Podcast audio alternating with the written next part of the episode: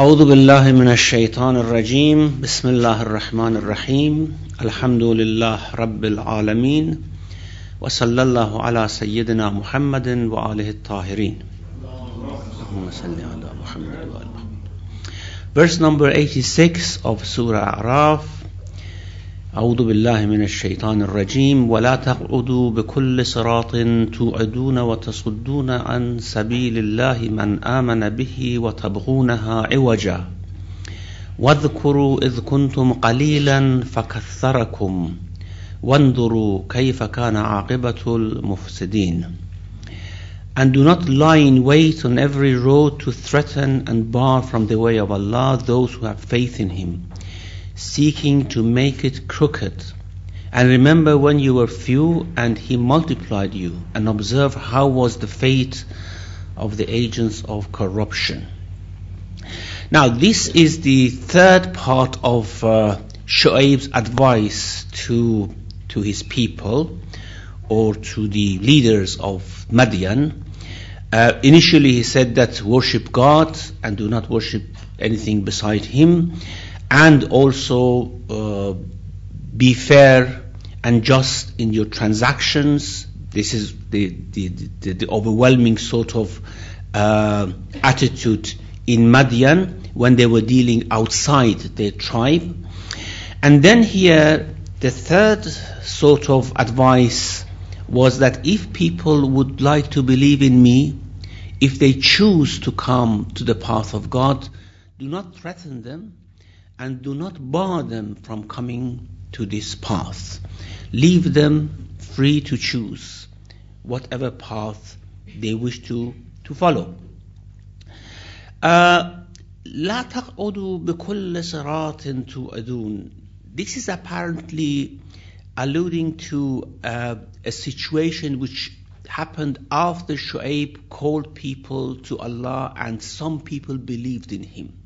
Apparently, the authorities in the city uh, put guards on every road and avenue which led to to Shu'aib, barring people from going there, threatening them, threatening them to to kill, to killing them, or to probably confisc- confiscating their property. These are the things which the, the exegetes have mentioned that if you go to Shu'aib, if you go and listen to him, we'll confiscate your property, or you will be killed, you will be punished uh, uh, in the most severe way.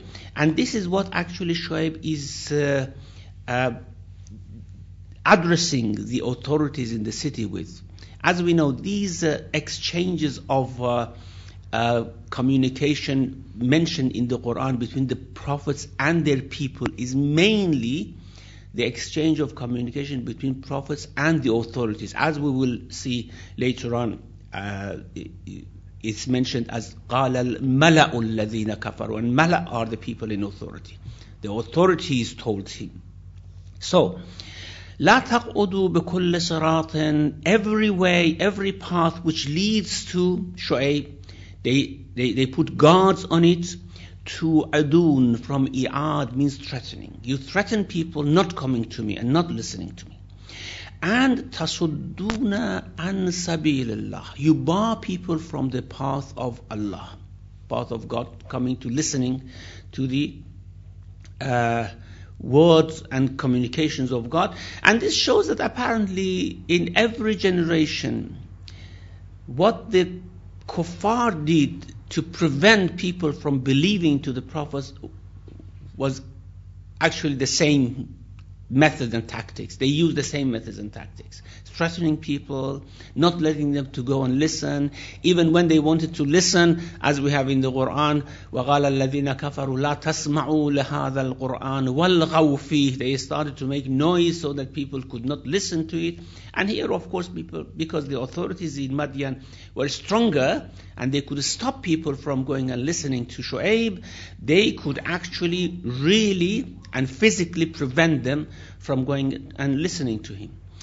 وتصدون عن سبيل الله تبغونها إوجا Now this تبغونها إوجا you seek it crooked and you seek to make it crooked. uh, there are two meanings for this. Awaj means crookedness, of course, and you seek sabilullah to be crooked. Now, tabghunaha, this ha, the pronoun here is feminine and goes back to sabil because sabil is feminine in, in, in, literature, in Arabic literature.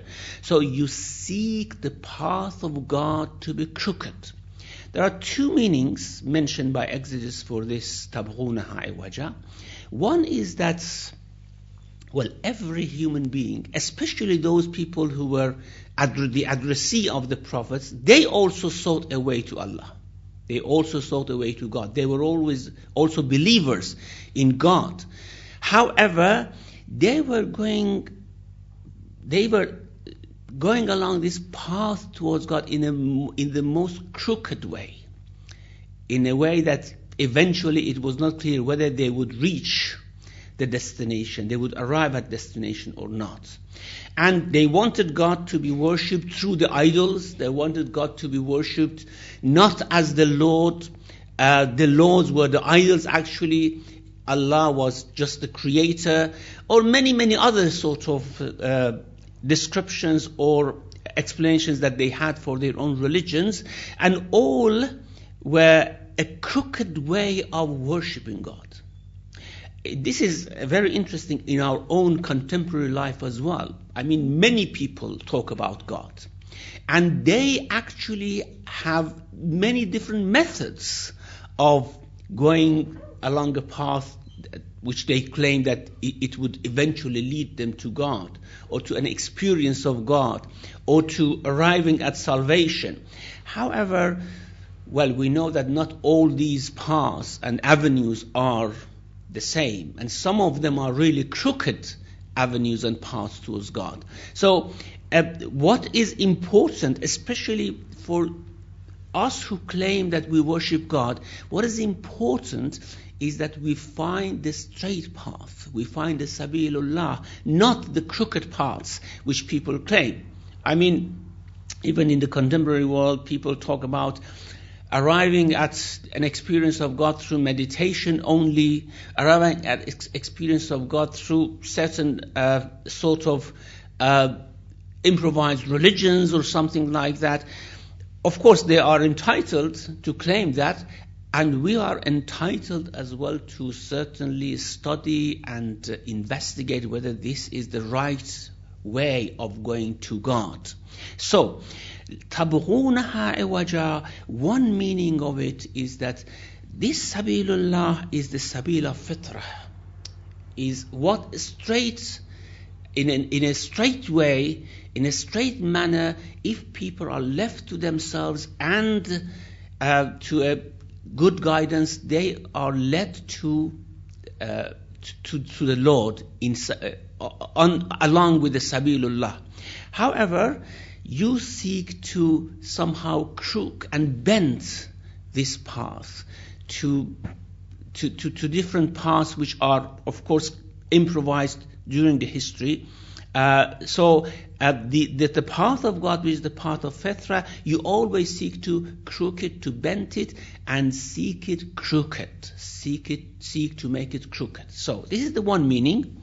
تَبْغُونَهَا عِوَجًا the second meaning, which is mentioned by many exegetes here as well, like Faiza Kashani in As-Safi and uh, Sheikh Tusi in At-Tibyan, they say that what here people, especially the people of Madian did, they tried to convince people that this path which you are going along with Shu'aib is a crooked path.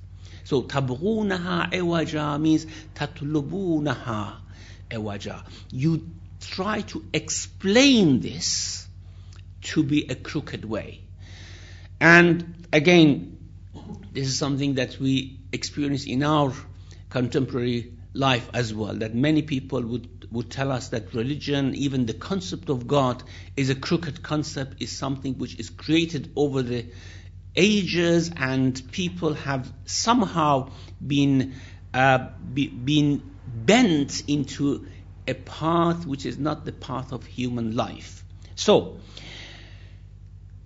the second meaning is more appropriate here, because they threatened people not to go to Shu'aib, not to listen to him, and secondly, they were trying to convince them that this path that Shu'aib is calling you to, to follow is a crooked path. This is not the right path of worshiping God. The right path of worshiping God is what we are uh, following.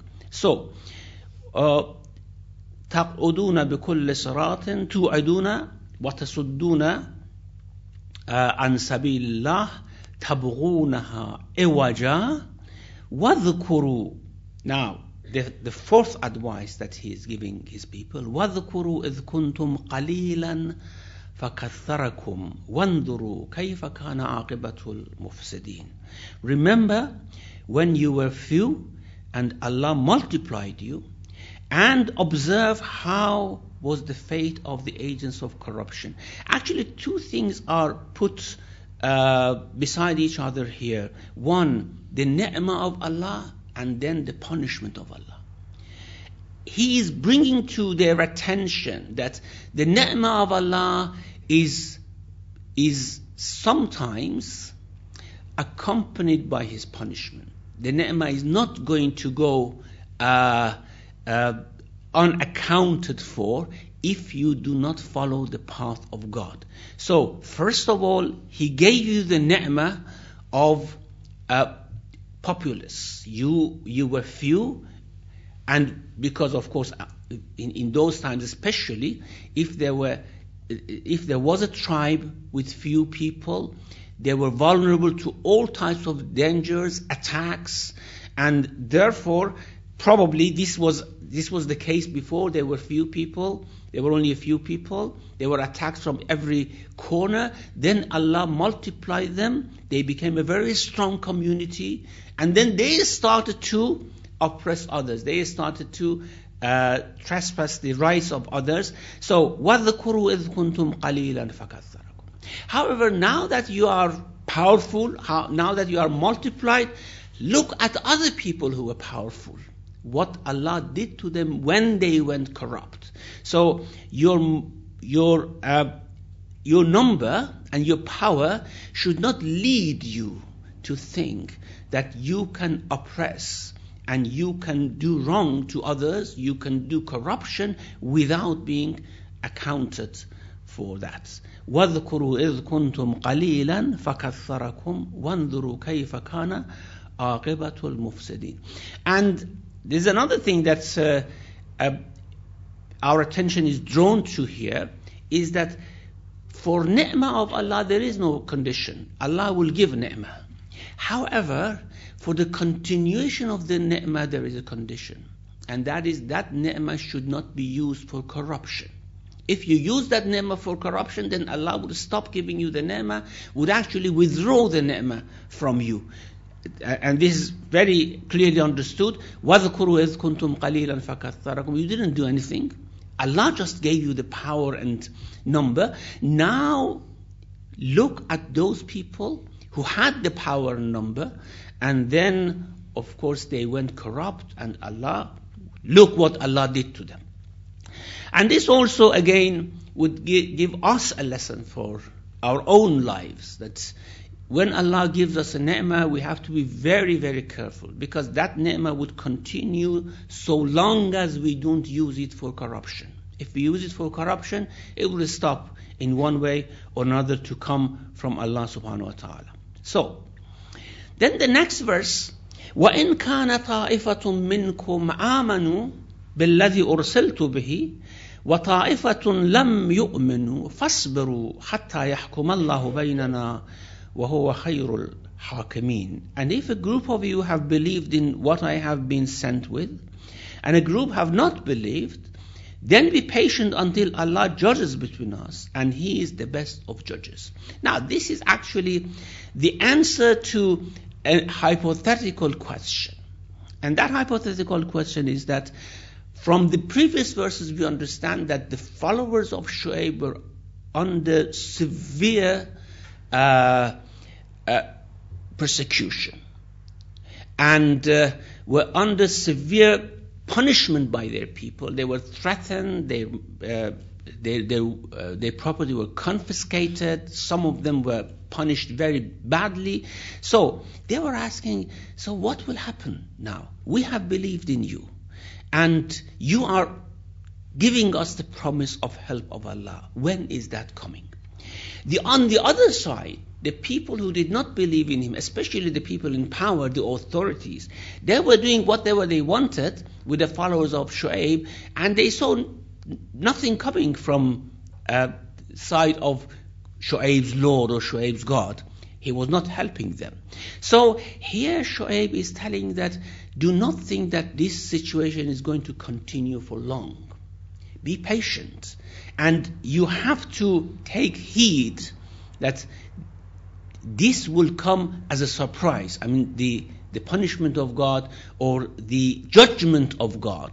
The judgment of God will come as a surprise. So, if a group of you have believed in what I have been sent with, and a group have not believed, then be patient until Allah judges between us, and He's the best of judges. This is a threat for the disbelievers, and this is a sort of promise of uh, Allah's help for those who believed in Him. And this shows that this argument between Shu'aib and his people went for a long time. Went for so long time that the believers were almost disappointed from help of God. And disbelievers were somehow boldened by seeing nothing happening, whatever Shu'aib is actually threatening with is not happening. And Shu'aib says, be patient and uh, to his people, and of course to the disbelievers that do not be uh, somehow misled by the patience of Allah subhanahu wa ta'ala. Now, what was the reply from his people. قال الملأ الذين استكبروا من قومه the mala, again, here, of course, the leaders, the king of Madian and his people, the, the, the ministers, the, the, people in power, who, of course, were arrogant. And this alladhina stakbaru min qawmihi apparently doesn't mean that there was a mala who were not arrogant and a mala who were arrogant. This is uh, uh, technically uh, al-wasf tawdihi it explains the situation of the mala the whole mala were arrogant they didn't want to listen to Shu'aib قال الملأ الذين استكبروا من قومه لنخرجنك يا شعيب والذين آمنوا معك من قريتنا أو لتعودن في ملتنا قال أولو كنا كارهين The elite of his people who were arrogant said, O Shu'aib, we will surely expel you and the faithful who are with you from our town, or else you shall revert to our creed. He said, What if even we should be unwilling? Now, why the authorities could not kill Shu'aib and just get rid of him? They wanted to deport him, to expel him and the followers from their city apparently, first of all, Shu'aib was one of the uh, the, the elders and the, the most respected people in Madian. So they couldn't just simply get rid of him by killing him. And secondly, apparently he had many followers. And if they wanted to do such a bloodshed and such killing in that city, in, it, it would have actually uh, uh, bring them a, a, a misrepute among other tribes. Well, this is just guessing why they didn't want to kill Shu'aib and they just wanted to deport him and his followers. And of course, deporting them meant, didn't mean that they could take their properties with them, as we will see later on in, in the following verses. They, they, they were telling them that you leave everything you have and you go. That's what we are offering you. If you want to follow this path, you just leave everything you have and you just go. So, قال الملأ الذين استكبروا من قومه لنخرجنك يا شعيب. Apparently this was a sort of private communication between Shu'aib and the, the, the, the heads of Madian. They summoned him. They said, either you stop or we are going to deport you and whoever follows you. And this is going to be a severe punishment for them. So Shu'aib here is not talking on his own behalf actually. He's talking on the behalf of himself and his followers. And this is what he didn't want to happen. He didn't want his followers to be divested of all their property, to be without any means of subsistence, and just been deported from Madian. قال الملأ الذين استكبروا من قومه لنخرجنك يا شعيب والذين آمنوا معك and those who follow you we will deport you or else you return to our own creed. You return back أو لتعودن في ملتنا. You return back to our creed, to our ancestors' creed, to what we were we used to worship. Or we used to worship now and your followers used to worship. Now, لتعودن في ملتنا. This doesn't mean that Shu'aib as well was one of those people who were worshipping idols and then uh, was guided by Allah subhanahu wa ta'ala. Uh, because here, لَتْعُودُنَّ means you and your followers would return to our creed. And uh, uh, because, of course, there were huge numbers, Shu'aib also would, would have been included in this out or return to the creed. Some of the exegetes actually have uh, taken the, uh, the conclusions from return to, to its real limits and have said that yes, this means that Shu'aib also was worshipping idols before and then he, uh, he, he became a, a monotheist, which is of course not really uh, uh, something understood from the, uh, the word لَتَعُودُنَّ. Or you return to our creed. قَالَ أَوَلَوْ كُنَّا كَارِهِينَ He said, what even if we do not like to come back. We are reluctant to come back. Now, here, uh, Shu'aib gives certain uh, reasons why we are reluctant to come back. And this is why Shu'aib is called Khatibul Anbiya. He never actually talked from the position of authority to his people, that this is my authority from God, you either uh, follow or punishment will come. No he always used to argue in the best way with his people. Now here he says, okay, you want to make us, to force us to come back to this creed reluctantly. Now, what will happen if we do that? If we reluctantly come back, what will happen? And then he puts it in a way that the consequence is that, well, we accept deportation if, if you are actually giving us two options, either returning to your creed, returning back to your creed, or deportation, certainly, certainly, because of the argument that I'm giving here, we will accept, we will choose the option of deportation. So, he says, now we are reluctant to come back. قَدْ على الله كذبا إن أدنا في ملتكم بعد إذ نجانا الله منها. وما يكون لنا أن نعود فيها إلا أن يشاء الله ربنا. وسع ربنا كل وسع ربنا كل شيء علما. على الله توكلنا. ربنا افتح بيننا وبين قومنا بالحق وأنت خير الفاتحين. This is after he accepts the deportation. Now he says, we would be fabricating a lie against Allah should we revert to your creed after Allah had delivered us from it. So, are we going to do this? Are we going to fabricate a lie against Allah after Allah has guided us? And here, of course, he's talking on his own behalf and on behalf of his own people. After Allah has delivered us, are we going to go back to that? It does not behoove us to return to it unless Allah, our Lord, should wish so. Our Lord embraces all things in His knowledge in Allah we have put our trust. Our Lord, judge justly between us and our people. And you are the best of judges. This is the dua he makes at the end. So, the argument is if we want to come back to your creed, we have fabricated a lie against God. And therefore, we are not going to do it The, the, the consequences for this is so severe that we would accept deportation. وَمَا يَكُونُ لَنَا أَن نَعُودَ فِيهَا Therefore, we will never ever come back to that creed. Now, here you would see the type of manners and etiquette of prophets when they wanted to talk in a categorical way. They always use this illa an yasha Allah unless our Lord wishes. If He wants to misguide us, He will do it. But if it's up to us, and we of course rely on Him, Allah tawakkalna, we rely on our Lord, and He is not going to misguide us. And if He does not misguide us, we are not going to go back to the creed which we were worshipping. Of course, not Himself, His followers, before that.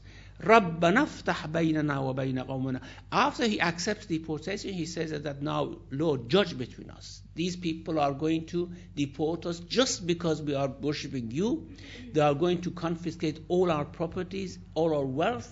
And Shu'aib himself was a very wealthy man as well. And this was a big threat to Shu'aib uh, personally that if you do not want to come back and you do, if you do not desist, you just leave and leave all your properties here. ربنا افتح بيننا وبين قومنا بالحق وأنت خير الفاتحين. So, this is uh, the last decision of Shu'aib, and he prepared his people for uh, leaving the place. And after the followers of Shu'aib started to prepare for leaving and they were ready to leave everything behind, then the authorities started to threaten them in another way. Not threatening them, actually warning them. وقال الملأ الذين كفروا من قومه لئن اتبعتم شعيبا إنكم إذا لخاسرون. If you want to follow Shu'aib in leaving this city, you will be the losers. You lose everything you have. You lose all our, your, your properties. Is it worth it? Is it worth it? You just leave everything you have following Shu'aib. So this, this ittaba'tum here, as the exegetes have say, it may have two meaning. One is ittaba, following in the creed. Apparently this is not what is meant because previously they were telling them that if you follow Shu'aib, we are going to kill you, we are going to confiscate your properties. Here it means if you physically follow Shu'aib, and leave the city, you will be the loser. So we advise you to stay. We advise you not to go. Come back to this creed and stay here. وقال الملأ الذين كفروا من قومه لئن اتبعتم شعيبا إنكم إذا لخاسرون. Now, there's a, there's a very interesting uh, verse coming later on, we'll discuss next week, inshallah, that Allah uses the same phrase there that they were using. الَّذِينَ كَذَّبُوا شُعَيْبًا كَانُوا هُمُ الْخَاسِرِينَ Those who belied Shu'aib and denied Shu'aib, they were the, the losers. We will discuss the adhab which comes and the, the following the discussion, inshallah, next week. وَصَلَّى اللَّهُ عَلَى مُحَمَّدٍ وَآلِهِ الطَّاهِرِينَ Thank you very much indeed, Sheikh. Uh, we open the floor for discussion. Any comments, uh, question, answer? Any brothers or sisters? Uh, Riyadh, Ismail, Riyadh Kaku, Nizar?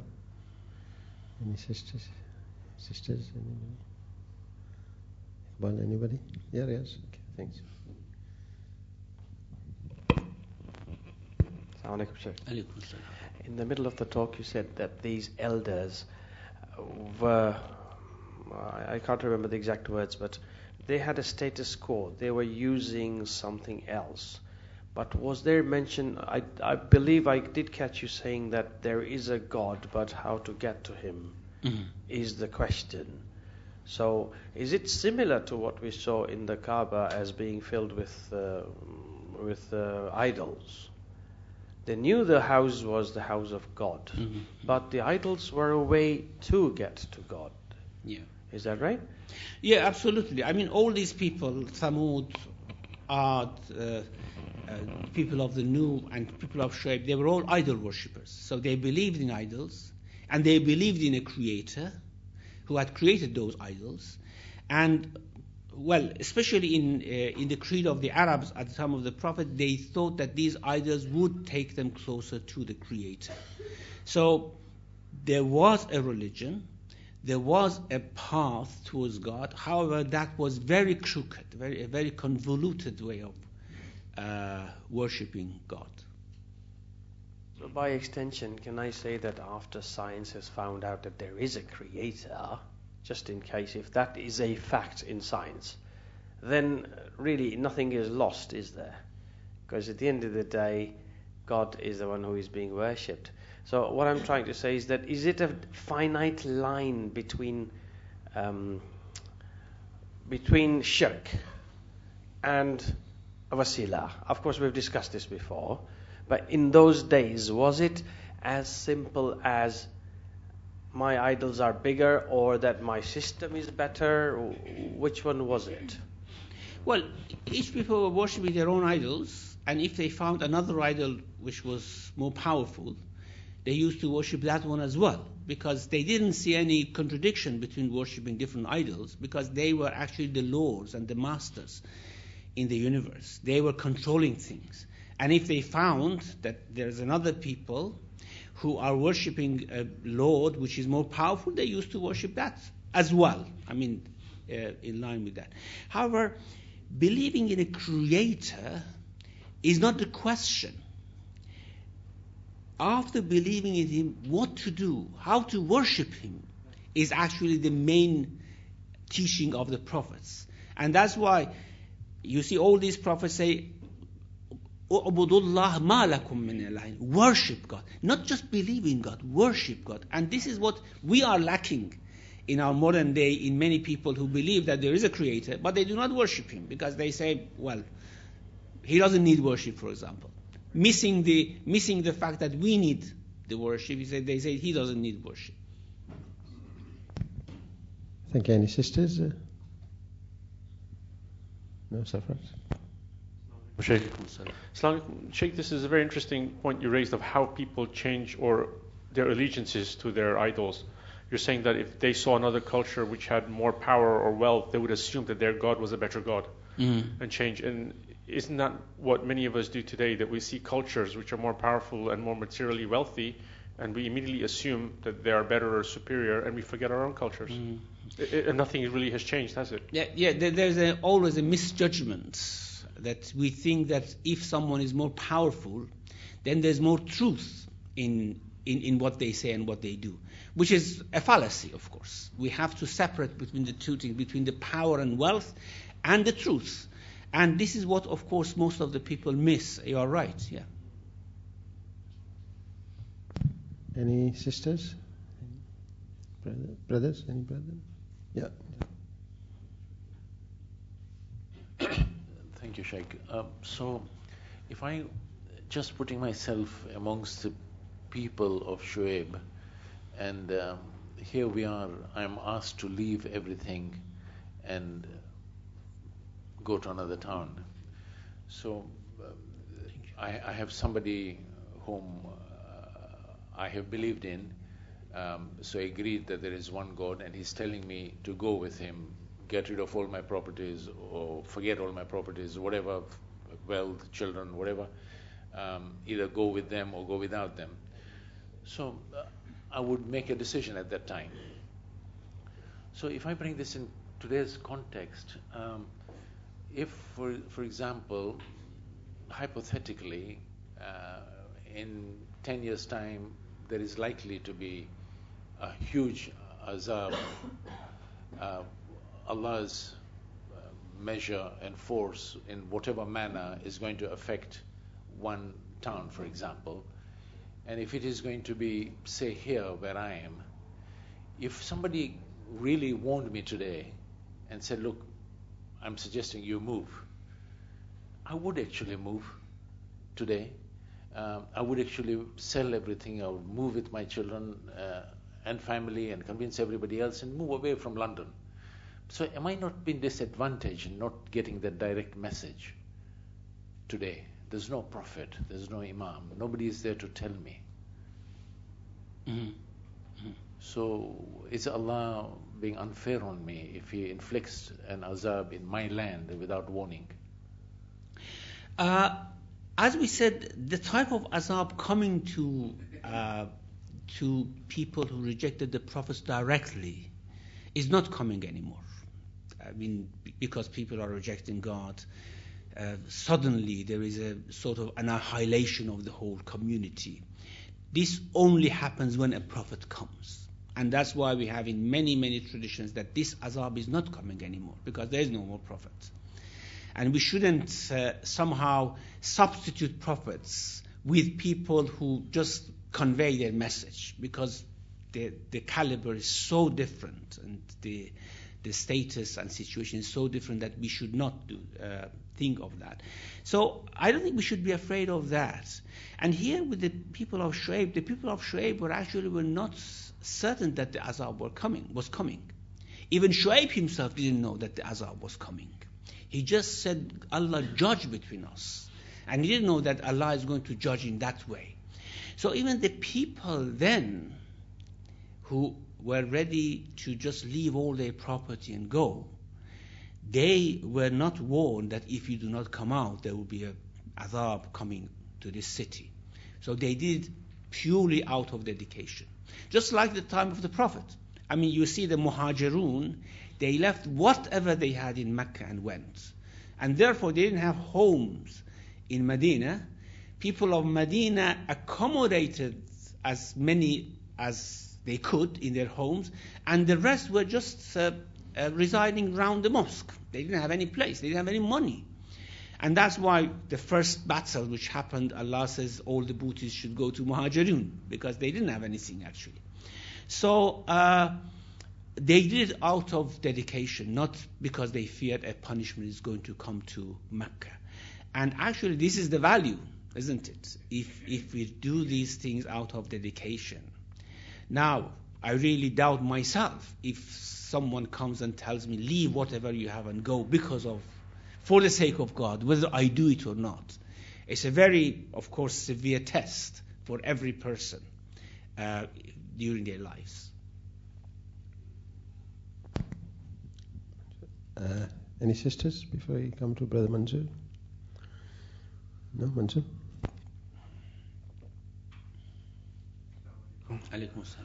Uh, you know, uh, these uh, people who oppose uh, Prophet uh, Shuaib is asking them to come back to their creed.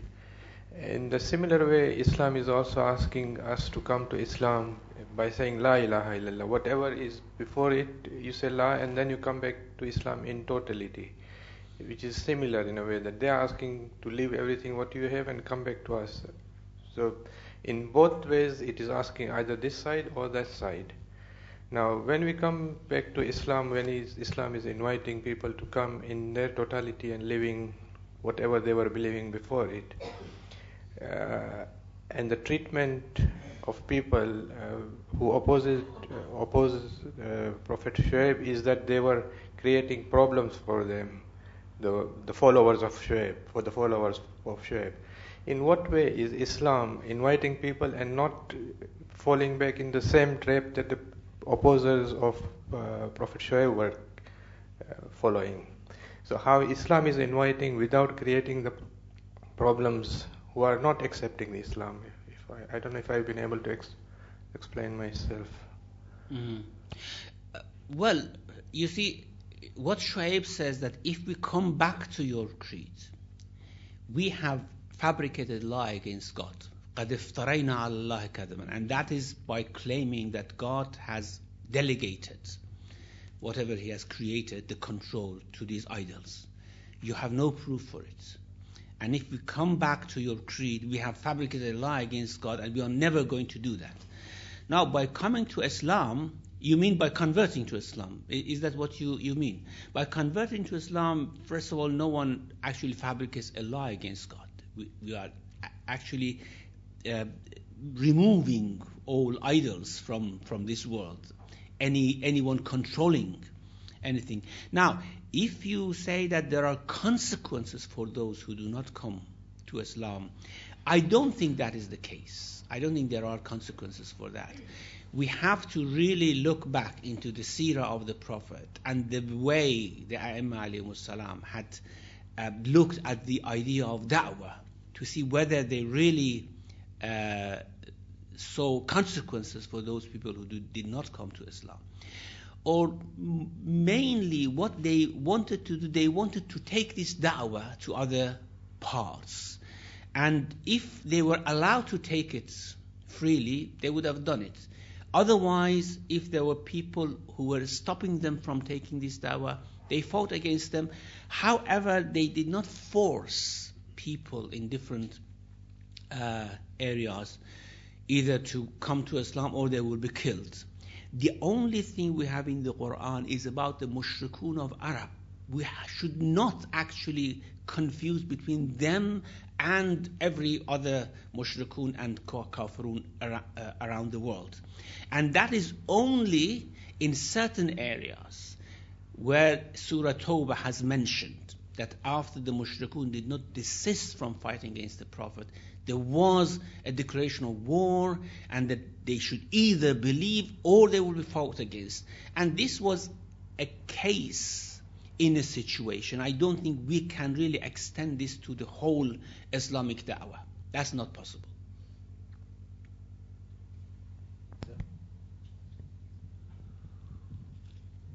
Um, so just go back to your answer to my previous question. So if I understood you well, and I'm sorry, I must have missed your one of the lectures. You said that the major um, catastroph- catastrophical azab of Allah will not happen now mm. uh, in the absence of the Prophet.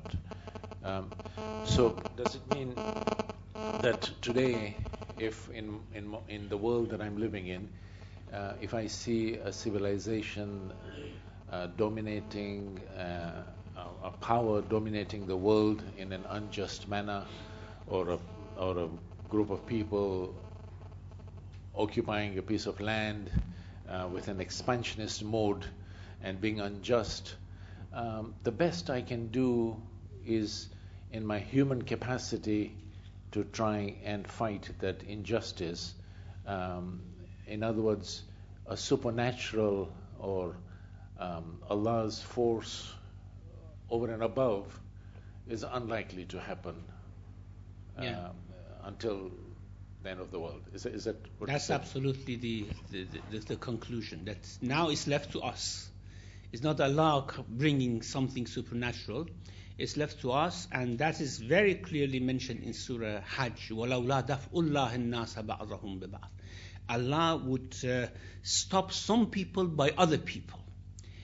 If He wouldn't have done that, لَهُدَّمَتْ صَوَامِعُ وَبِيعُ وَصَلَوَاتٌ وَمَسَاجِدُ يُذْكَرُ فِي Any type of place in which God is worshipped will be destroyed if people do not stop each other.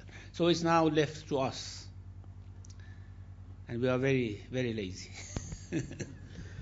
Thank you. Uh, I think Firoz, you had a Okay.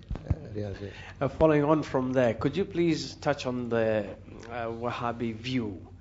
when, when you go opposite to having faith that God will punish people on this earth or not? Is it that? Is it true that in the extreme um, Wahhabi Saudi Muslim view, is that the punishment has to be meted out by the people of God, which is, if I believe in it, then I must kill the infidel. Is, is there such a thing? Is that the justice of God? I don't think we have to restrict ourselves to these sort of very narrow minded and simplistic uh, uh, explanations of the verses of the Quran. And because if we want to really come into such discussions, we have brought our level so low to discuss such things. I mean, uh, in, in some uh, Muslim views, I mean, if you do not strictly follow that explanation of Islam that they understand you are a kafir, you should be killed, and, and you see that Muslims are killing each other around the world, then more than killing anyone else, isn't it? I mean, these takfiris are killing Muslims more than anyone else in the world. In the world, so I, I don't think we have to even take uh, notice of that sort of explanation. Okay, any sisters, brothers? Yeah, Firoz. Uh, further to the discussion that Nizar pursued with you, I just want to clarify something. If the punishment of God in its natural form, as it a supernatural form, is not going to come, is there not a danger that when we in this time and age reflect on the verses of the Quran and see Ad and Samud and other places where Allah mentions His wrath, you know, uh, when many instances in the history, uh, not going to happen because there is no prophet. Is there not a danger that that gives us false sense, in a general sense, that everything is okay, even for Muslims, that you know, and we might be lulled into a sense of righteousness when we might not be?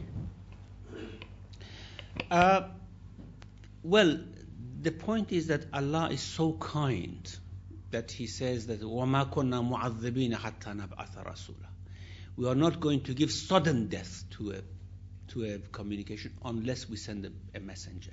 Now, what is actually withdrawn is sudden death. However, there's another system of justice running in the world, a gradual system of justice. We shouldn't ever forget that. that and that works on individual level and on community level. And that system of justice will punish, eventually punish the individual and the community if they, they do corruption. However, that doesn't bring sudden death to a person or to a community. It gradually uh, meets the uh, the standards of justice in regards with regards to that community or, or, to that person. And we see that certainly, I mean, even after the prophets, the the civilizations rise, fall, die, they give their place to other civilizations, and this is something which continuously happens. Uh, in the following verses that we have after the story of Shu'aib, there is a sort of conclusion, summing up of what happened during the history. It's a very, very beautiful conclusion, very interesting one, which we can actually take lots of lessons from. So probably next week or the following week, inshallah, we go to that conclusion that Allah makes. It's a very interesting uh, sort of uh, uh, order of uh, verses that Allah started with a sort of general idea of human life on this earth, then came to the individual communities, how they they led their, they, they, con- they conducted their lives, and then there is a conclusion at the end, which will come, inshallah, we'll talk about it there. Sheikh, sorry. Okay. Uh, Sheikh, when we talk about the ni'mah, the ni'mah of Allah is for everyone initially, for believers, non-believers. Now, when we say that uh, if ni'mah are not used in the way Allah wishes us to use, then He will take away the ni'mah. Uh, so here I'm very careful not to use the word Muslims because I classify into two classifications only, believers and non-believers. So initially the ni'mah is for everyone, but then if a, a believer um, does not use the ni'mah properly, um, so Allah will take away the ni'mah. What does it mean? Does it mean that he, the, whatever the ni'mah is given is there, but that will now continue not as a ni'mah but something else, uh, so that uh, that believer will begin to feel that he's not getting the proper uh, uh, benefit from it. And when uh, and then is there a stage where he f- begins to feel that he's not using it properly, and then he reverts back to its proper use. And when we look at the non-believers, the ni'mah is there. So uh, how will Allah take away the ni'mah? So there are two kind of parts to the question. This doesn't happen in one's uh, lifetime, you see. It's a gradual process.